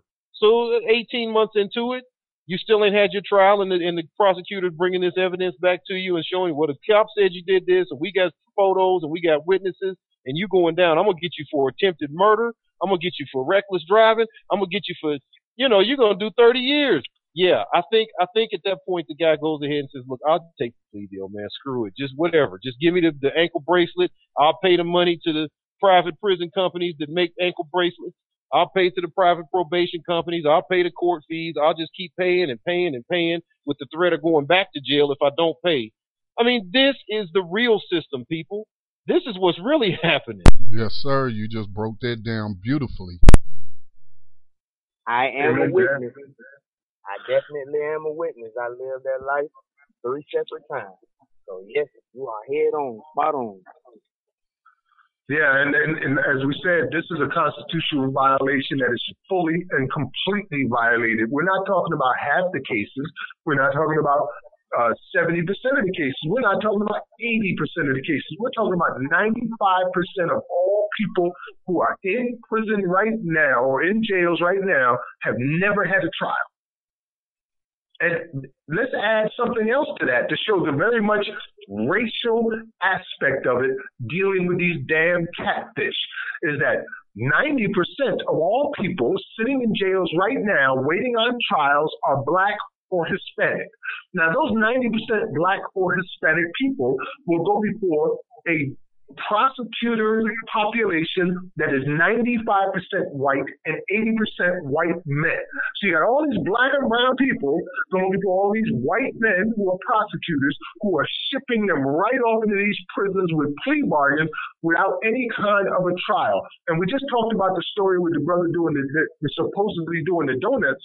Now, what would have happened with him is they would have started stacking charges on him. They would say, look, this here right here could be considered attempted manslaughter because you almost hit that person's wife. Remember, they're lying, so they're going to go the whole route. You know what I mean? So they're going to hit him with attempted manslaughter. They're going to hit him with endangering uh, the citizens and all any kind of charge which is a felony that they can get until they get 60, 80, 100 years facing this kid. And the kid has to settle for 10 years. And what did this child do? Nothing more than try to uh, swerve to avoid hitting a freaking cat. Now, and he ends up in prison for 10 years. Right, right. And, and and who knows? We might be talking about an honor student here who has scholarship offers to go to college. You know what I'm saying? And then next thing you know, the college finds out that you got a criminal conviction, you got locked up for this or that, and and then like you like y'all both mentioned, you know, pretty much your life has has changed, you know, for for the worse. I mean, it's just so many ways that people are being harmed, man, by by this this very evil, corrupt system that needs to be abolished. Not reformed, abolished. I know we're gonna move on. I obviously want to kind of cap this off with uh, reminding folks that uh, just last year, uh, sitting Supreme Court Justice Anthony Kennedy said it straight up out of his own mouth. The system is broken. You have other federal judges who have come out and said straight up that this way of these plea deals and this bail system and being able to push people's uh, cases off for years at a time, that th- these are judges that are saying you are robbing us of our power to do our job. We are judges and we ain't judging a damn thing. We just sitting here signing papers that the prosecutors hand us. The prosecutors have the power. The judges don't have any power. And the judges are saying that in America, your constitutional right to a fair trial by a jury of your peers is being is being completely blown out of the out of the water in what 97% of federal cases, 94% of state cases. These are judges telling you this. This is not just some ranting, raving lunatic that's on this podcast, me telling you that you should be pissed off or whatever. These are the judges. I mean, who do you need to hear from? Wow. Yeah, man. This needs to be abolished. You can't reform this. This is a crime against humanity, and the judges are being used just like everybody else is being used. And we have to abolish it. It has to end completely and today, while lives can still be saved. Well, uh, we're running kind of uh, late. We're hitting our 9:30 uh, point right now. It means we got to go into our next commercial break. Uh, when we come back, uh, we're just going to kind of give you the uh, gist of the next story regarding the human toll of jail. It's something you need to spend some time reading. It's many stories coming about about the jail and prison system, individual tales that will really move your heart or touch your soul. We'll touch on it briefly, and then we'll go into our other regular scheduled segments. You're listening to New Abolitionist Radio with Max Parthas, Yohanan Nalaya, and Scotty Reed, and we'll be right back after these messages. Brothers and sisters, brothers and sisters, I don't know what this world is coming to.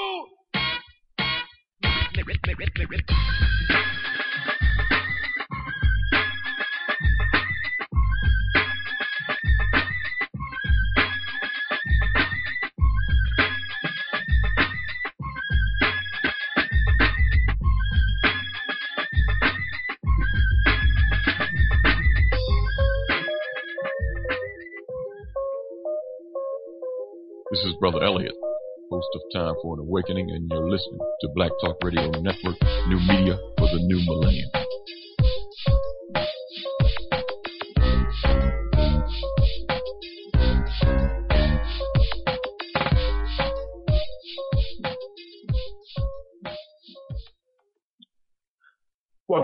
Abolitionist Radio. I have a story that we're coming up. As I said, I need to go through it briefly because we are limited on time today, and it's something you should spend some time reading in depth called The Human Toll of Jail. And the human toll of jail is an essential part of an emerging national conversation about changing the picture of jail. Presented by the Vera Institute of Justice with supports from the John D. and Catherine T. MacArthur Foundation as part of the Safety and Justice Challenge, the human toll of jail is a platform for true stories about and by ordinary people, both those who are who are, are or have been caught up in the criminal justice system and those who work on its front lines. It aims to put a human face to the uses and abuses of jails in the United States to expose the flesh and bone reality. Along with every story featured here, Vera brings information about and links to the research, policy analysis, and best practices that address the larger questions and issues.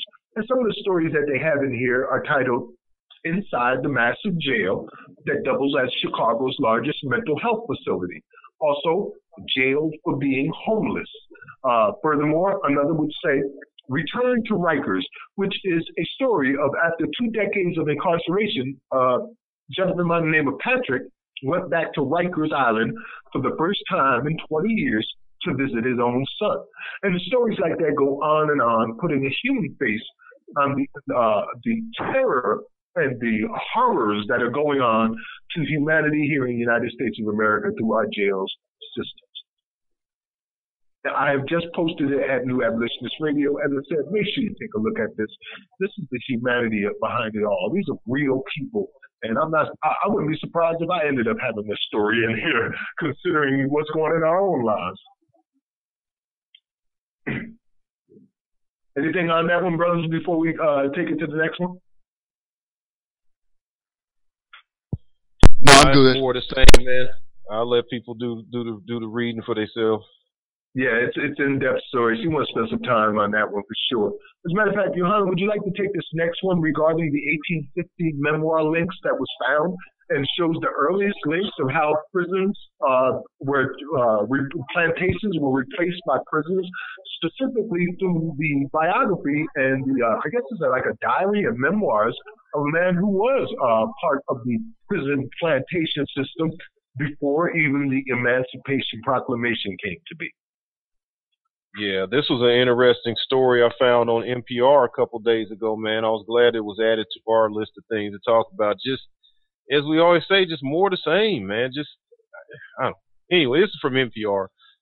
Excuse me. It's um called "When Writ, uh, Written Behind Bars." This 1850s memoir links prisons to plantations. There's actually an audio that goes along with the transcript here, whatever. Too. It's interesting. Uh, four minutes, 42 seconds of audio so when uh, we post the link up in the in the page and in the group and whatnot, folks definitely uh, look for that and uh, give it a listen. Um, uh, it's talking about how at an, an estate sale back in 2009, um, there was a memoir that was found uh, for sale there from uh, written in 1850s by Austin Reed, who was a black man who spent most of his life in prison. Says this is this is thought to be the earliest the earliest known prison memoir by an African American writer, and it's now been published as The Life and the Adventures of a Haunted Convict. So uh, it says when Reed's memoir found its way to Yale University, librarians and scholars were eager to get a look at it. Robert Stepto, a professor of African American studies, has spent a lifetime studying slave narratives. My immediate interest was just to begin to compare what I knew about slave narratives to this man's prison narrative. Says, uh, but Reed was never a slave. He was born into a free black uh, family. That, and I just will add, that's you know the writer's propaganda. That's the writer's perspective.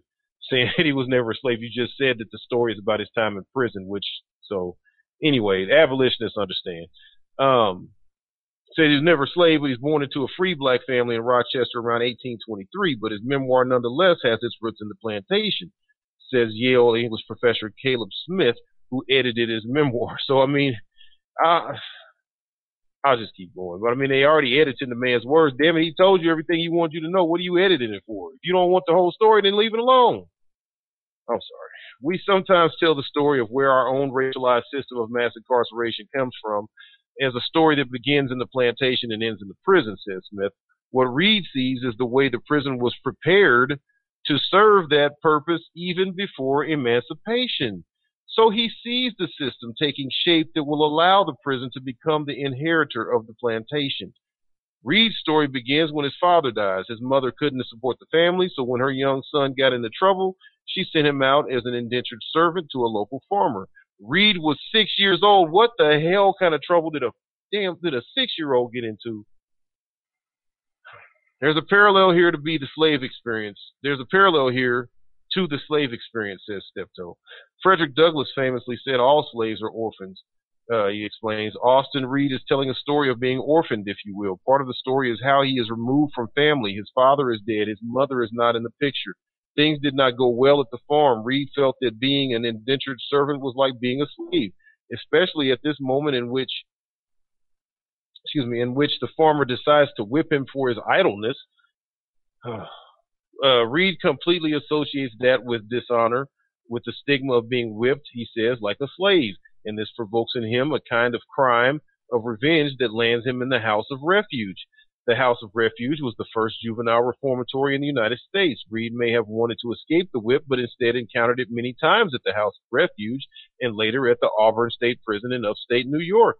During his years in prison, Reed endured many forms of brutal punishment, including an uh, early version of waterboarding, but Smith says nothing provoked Reed as much as the whip, which he continued to view as an icon of slavery. His main response to seeing the whip seems to be to want to light a fire, Smith says. His first crime was attempting to burn down the farmer's house. And inside the state prison, there are multiple occasions in which he himself tried to burn down a workshop or tried to persuade another inmate to light a fire. This was his form of rebellion. This was his way of answering the lash, was with flame. Reed's intense anger alternates with feelings of extreme remorse. His descriptions of prison life are vivid and painful. He ends the memoir with this warning. All is dark, cold, chilly, and dismal. Reader, be careful and take warning from one who has passed through the iron gates of sorrow and trouble. Take warning lest you also come to this place of torment and become the inmate of a dark and gloomy prison. The book fits with other prison and crime memoirs of the era, says Smith, but it also has a unique style of its own. You find temperance sermons, you find outlaw ballads, you find very novelistic passages. He was a promiscuous reader and he learned these forms and he cobbled them together into something strange and new. Prison may have deprived Reed of his freedom, but it was in prison that he learned to read and write, and that says Stepto was his salvation. There's no doubt in my mind that his spending time in the 1850s writing the memoir was a way of creating himself in a way of somehow or another being at peace with his situation and, and having hope for the future. Reed was released from prison in 1863 and was later pardoned by the governor in uh, the governor of New York. So nothing new under the sun. Man, we're tracing the history of this thing so far back. Right. Yeah, but I disagree with you know uh, him going to prison and learning to read being his salvation. I mean, hell, he could have went to one of them free African schools and learned to read or something like. Somebody could have taught him without him having to go to prison. You know, propaganda, propaganda, Scotty. The propaganda game is real, man. I'm People need to you. understand. You got to you got to learn the truth so you know the truth and you recognize the truth and you recognize the propaganda and then you can protect your mind from it ever even being able to get inside your head. It won't even be able to get into you. It's so many things in this story. This is the way that we get a chance to report this man's story and find out about this book and find out, you know, information and all that's good. But just even the way that, and, and NPR is seen as largely as being a, a liberal, uh, you know, hey. publication. Yeah, and that was my uncle for some reason last night that I was talking to for 40 hours to convince this man just how evil and wicked Hillary Clinton is. That's one of the things. I mean, he was talking about, you know, uh, you need to call in the NPR and, and maybe that'll be a way that you can get more listeners for Black Talk, Black Talk Radio. I said, uh, I said, we have a strategy and it's working. Our listener audience continues to grow. We had 250,000 unique listeners. I mean, close to 250,000 listeners. He was like, NPR this. I said, but, uh, I don't listen to corporate media. He said, that's not corporate that's that's you know they take donations and and the Republicans want to shut them down. So, but I was like, I used to listen to NPR. You know, when when I had a regular uh uh working, you know, for somebody else, and I would pick up on the propaganda and the codified racism from it. I have caught NPR, you know, in different various stories, uh, telling lies. I'm not trying to say that it's not a good source of information, but like anything, you know, like you just said, Johanny, uh, you have to have your mind right, you know, so that you can recognize, you know, the little subtle uh, lies that they telling you to say, hey, this was a good thing for him going. Because we hear that today. We hear that with Unicor, you know, the the the corporation, a private prison corporation owned by USA Inc okay, the United States government, and on their website, what do they say? They, oh, we're providing these uh, uh, prisoners with skills and life changing, you know, uh, uh, skills, and and then when they get out of prison, they damn sure ain't gonna get no job with that felony status. A lot of them won't. And certainly not, you know, with the companies that's using them as prison slave labor. Why would they do that? They would continue to keep using prison slave labor, but to hear Unicor sell it, tell it, you know, uh, we're doing these people a service. We're we're giving them, putting them on a schedule, cause you know, before they came to us, they were just lazy and life all out of order, and and we giving them order. And now we're put making them productive and whatnot. So yeah, you you right, Johan. We gotta guard our minds against this propaganda. You know, even if you don't know the truth, one way of guarding your mind is to learn what a fallacy is you can recognize a fallacy. You don't even have to know the story behind it.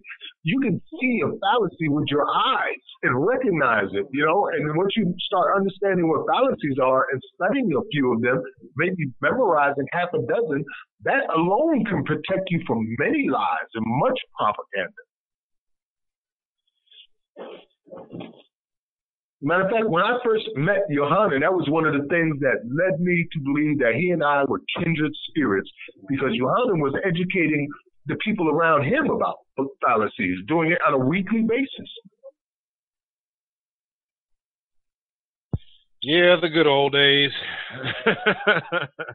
I wonder if anybody was listening to me, man. It's still so so prevalent, and and again, I mean, I'm just looking at things in terms of you know, just systems. You know, I, I'm I'm always commenting with with friends and coworkers and whatnot, just talking about, you know, how some of my posts come off as uh, quote unquote racist because racist is just the easiest term to reach for and try to throw out there, um, or you know, offensive to people or whatever. And it's like people take what they read or whatever that I post or what have you for to to support whatever their agenda already is. They don't necessarily just read and believe what I'm saying if they think I'm racist and they use it to, oh, see, that's right, you hate white people. If it's a black person that want to, you know, use it to say I'm too nice to, they can use the same post to say I'm too nice to white. I mean, you you just, it's like just get the truth, man. Just get the story and get the truth out of it. Then decide what are you gonna do. See, it's easier. It's a fallacy when you're looking at everything other than the actual point of the story. You attack me personally. That's that's attacking me. You're not you're not addressing the story. So, yeah. Indeed, man. Well, there you have it, brothers. Uh, I think it's time to go on to our next segment. We still got two more left in our closing statements, uh, so we got to keep it moving. Um, Our next segment coming up is going to be our 21st century rider of the Underground Railroad. Now, this is an incredible story that we're bringing to you. We're not going to read it in uh, full detail because it deserves a long read, like the uh, other link that we were telling you about. We're going to put it on New Abolitionist Radio, and I'll give you the short version of it. Uh, it's in regards to Albert Woodfox. Albert Woodfox spent almost all of the uh, his 43 years in prison in lockdown, much of it in Louisiana's notorious Angola prison, in a six foot by nine foot cell with concrete bunks and a metal toilet and a sink. The cell had iron bars at the front, which at least allowed him to hear other prisoners. The most recent lockup in West Feliciana Parish Jail, where he was awaiting a third trial for the 1972 murder of a prison officer, of which he has always professed his innocence, didn't even have that facility. It was a solid steel door that enclosed Woodfox entirely as if in a tomb. The only view of the concrete cell uh, out of the concrete cell was a tiny slit of window that presented a sliver of sky. For more than four decades, he was held in these cells alone for 23 hours a day. The remaining hours was spent in the exercise yard, a rather attractive way of describing a concrete box lined with barbed wire fencing, which he could walk around shackled and entirely on his own. Despite his vow to survive, the years took their toll. He went through bouts of claustrophobia and panic attacks.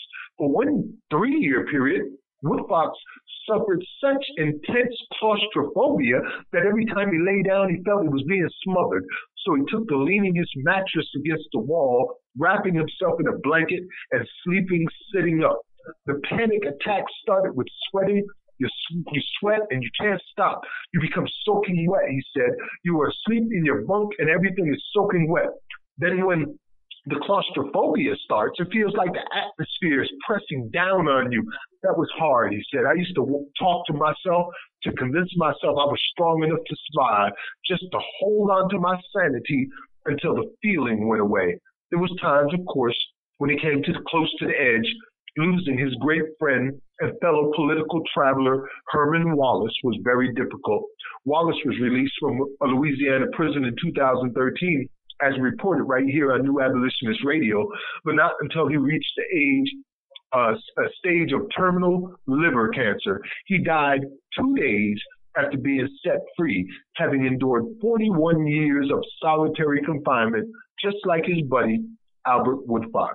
And today, Albert Woodfox is walking free. And we here at New Abolitionist Radio salute you and say, Welcome to freedom, Brother Albert Woodfox. Most Salute. Definitely salute, salute. And I became aware of him about maybe four years ago when I started doing uh, political prisoner radio, which is on hiatus right now as we search for um, a new uh, co-host to take my place and whatnot. But um, I learned about the they were known as the Angola Three. Uh, they were in the Black Panther uh, Party prison, the prison chapter at Angola Prison, a former uh, um, you know, slave plantation. Um, what literally, yeah, literally, literally. And when they went into prison, uh, rape was rampant. There was a lot of racial animosity with, you know, riots between the whites and the blacks and whoever else was in there. And, and they organized to, to, to bring, uh, civility between the prisoners and getting them to not prey on each other and, and provide entertainment for the guards and you know uh, implemented education programs and whatnot and and so but Albert Woodfox has uh, um, also um, filed federal cases and whatnot that have a, a very uh, important well it's attacking the system in very important ways I'm I'm trying to recall yeah like um prison rape you know and and then also I think he filed some lawsuits pertaining to uh, solitary confinement and also uh, the brutal uh, treatment of invasive searches and whatnot. I mean, this man, when he was in prison, Now he was in solitary confinement over 40 years. You know, only human contact he has is with guards for, you know, uh, I think he might have got an hour outside the cell a day, but that was his only contact. He's in solitary confinement. All right. And so why in the hell are you sticking your fingers up his ass every time he move, he come out the cell? You know, like, like, you know, where has he been? He ain't been nowhere. That cell is the same as when y'all left it, you know, an hour ago. So why are you, you know, st- sticking your, that's a form of torture right there, man. That's sick and it's a sadistic and this man has endured hell. I mean, pure D hell to see his comrades or hear about his comrade Herman dying and not being able to even attend the funeral or, or whatnot. So, I mean, these are, and, and Herman Wallace is just one, uh, I mean, excuse me, Albert Wood Fox is just one of many political prisoners associated with COINTELPRO, with it, which the United States government has admitted in court hearings, okay, Senate hearings, not court hearings, Senate hearings, that it was an illegal program to target people. And they utilized assassination as well as framing people and, and just all kind of manner of, of illegal acts. This is the FBI working with local uh, police departments, and there are many uh, more uh, uh, Albert Wood Foxes who are still behind bars. You know, people that that that struggle for our human rights, man, and we're not doing them any justice. I was just reading um, um, an article about Dr. Mutulu Shakur, um, who was a political prisoner. He was um, he he did he wasn't in the Black Panther Party. His brother was, and but he still worked with them. He was also in uh, RAM. Um, and then also uh, the Republic of New Africa. He, you know, and his focus was on helping uh, people who had overdosed on drugs and helping them beat their addictions. And he was framed by COINTELPRO, and I was reading about him today. And this is Tupac Shakur's uncle. And I would think, you know, with all the fans that Tupac had worldwide, that you would have more than just a tiny handful of people uh, advocating for the release of Tupac's dad, the revolutionary Dr. Mutulu Shakur. It, it, it's just a shame, man. It is a shame, and that's uh, America's longest uh, standing solitary confinement prisoner, Albert Wood Fox, 43 years and 10 months, continuous captivity, being tortured. Well, this brings us to the conclusion of that segment and uh, the beginning of our next, where we recognize our, uh, our forebears and the people who have fought this fight before us our abolitionists in profile. Now, I don't have the link, Scotty, and I don't see it on our planning page. Uh, would you by any chance have our abolitionists in profile handy today? Uh, yes, I do. Uh, let me go ahead and cue up our music, and this comes to you from biography.com. Uh, let me just go ahead and pull pull this up.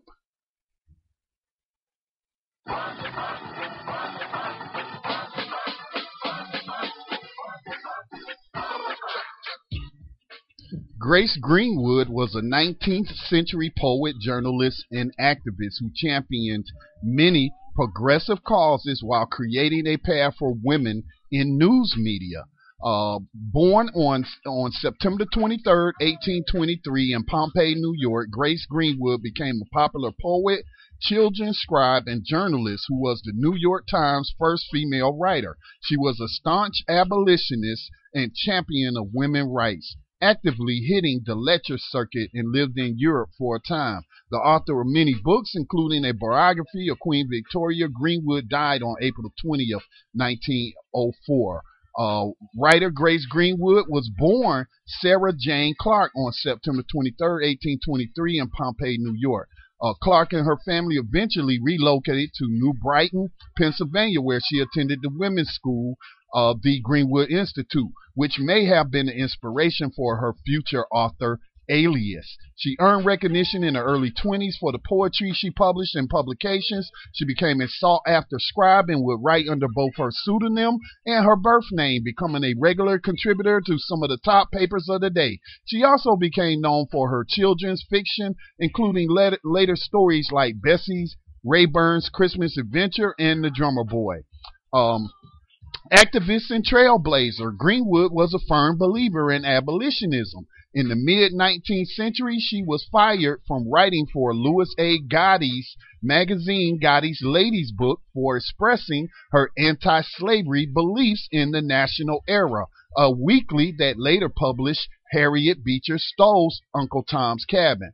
Progressive politics had nonetheless found another champion, as Greenwood would also come to speak on prison reform and ending the death penalty, as well as Native American and women's rights. Uh, let's see, traveling to Europe in 1852, she became the first woman reporter to work for the New York Times, providing overseas dispatches. Then, in the fall of 1853, Greenwood married Leander K. Lippincott. The couple went on to have a daughter, Annie Grace. In the same year as their wedding, Greenwood and her husband became the creators of the Little Pilgrim, heralded as the first U.S. magazine for children. It had a successful run until its publishing fortunes were altered by the Civil War. Uh, let's see. During the war, Greenwood spoke regularly to Union troops and was active in raising funds for supplementary medical care services in the form of the U.S. Sanitary Commission, with President Abraham Lincoln singling out the writer for her dedication. Um, uh, that's pretty much all that pertains to her abolitionism. Uh, she did later suffer from uh, the affliction of bronchitis, and she died at her daughter's home in New Rochelle, New York, on April the 20th, 1904, at the age of 80. And Abolitionist Radio salutes Grace Greenwood, an abolitionist, a poet, and a journalist. Salute.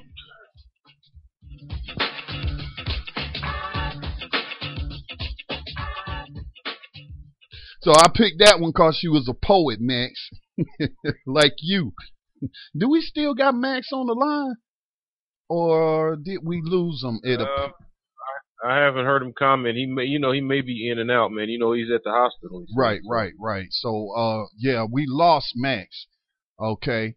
Uh, but we have only a few minutes left in the program. Let me see. We got Max back. There you go. All right, all right. We got a few minutes left in the program. Coming up at 10 o'clock is the Lotus uh, place. All right, Max. I don't know when we lost you. We got you back. Is that you? Yes, sir. Okay. We're back. And you know, I'm going to do something a little different today. I'm going to start out our final statements, if you don't mind, and uh, maybe you and Yohanan can close this out. I just wanted to say that uh, t- tomorrow is the birthday of my great aunt, Grace Brown, who raised me from birth. Grace Brown will be turning 96 tomorrow. Uh, she was born in upstate Newburgh, New York. Uh, she is the daughter of a native born American Indian out of South Carolina and African American uh, father. Uh, Grace was raised by former slaves from South Carolina who had traveled, or oh, actually from Georgia and Savannah, who had traveled from the South to the North to escape the fugitive slave laws back then. And she was raised by these people. So she is a direct link to our history for me, and I've learned so much from her. Happy birthday, Grace Brown. I'll see you as soon as possible, and I love you. Happy birthday. Happy Indeed. birthday. Yeah, I'll well, just I'll keep- just make my brief. Oh, okay. I, I, let me go, Scott. I'm gonna be brief. Okay. You know, I'm just gonna tell everybody what I always say. Peace to the abolitionists and death to the oppressors, man. Y'all heard all the news. You continue to hear it every week. You continue to hear us back up everything we say with actual facts and evidence and figures and the top reporters and the top political officials on record with what they're saying. So uh, once again, fellas, we on a we on a unprecedented, unbroken streak from day one of this program ever airing to this day. They ain't caught us telling not near tale. Everything we said is the truth. It's just a matter of what people want to do about it. Exactly, exactly. And I'll just keep my comments brief as as well. Um, this isn't going to end um, itself. Slavery is what I'm talking about. It's not going to end itself. You know, it took a civil war um, you know, pushing for a civil war and engaging in a civil war to just end it temporarily, because that's all the Emancipation Proclamation was was a temporary reprieve from slavery for the enslaved Africans that were in the territories of the Confederate States. It did not free not a single enslaved African that was in uh, the states and, and territories that were not in in rebellion. All right, but uh, those men and women who sacrificed their lives, who sacrificed everything uh, to, for the cause of abolitionism. Um, they were tricked, they were lied to, and, you know, it was a few years later after the passage of the 13th Amendment and whatnot that Frederick Douglass had went around and, and talked about how slavery uh, was never actually abolished. It's right there in the 13th Amendment in plain English. Like I kept trying to read it to my, my uncle last night. No, I had him read it to me and and he still couldn't make the connection that slavery was never abolished. I had him read it three times, and I said, "Well, stop right there." After he said, "Except for punishment for crime," and I, uh, how can you abolish something and then make an exception for it as punishment? As long as they convict you. And we know we have a racist court system. We just talked about doing this program, how the system is broken. Even Supreme Court justices have, have said that, but I would disagree. The system is not broken. It's working exactly like how it was designed to work. We are going to have to not on, we're, we're not going to have to break it, but we need to smash it. All right. Uh, you can't, like Max always says, like Johannes says, you can't reform slavery you have to abolish it. And I hope that uh, we at least reach some people tonight. If you weren't an abolitionist before this program and you stayed stuck with us and listened to our commentary, uh, I hope that you we can call you an abolitionist now and count you among the ranks. Um, that's all I got, Max. Remember, abolition is a reason for a revolution, so we can finally know some peace. Peace. God bless Tribal Rain. Word.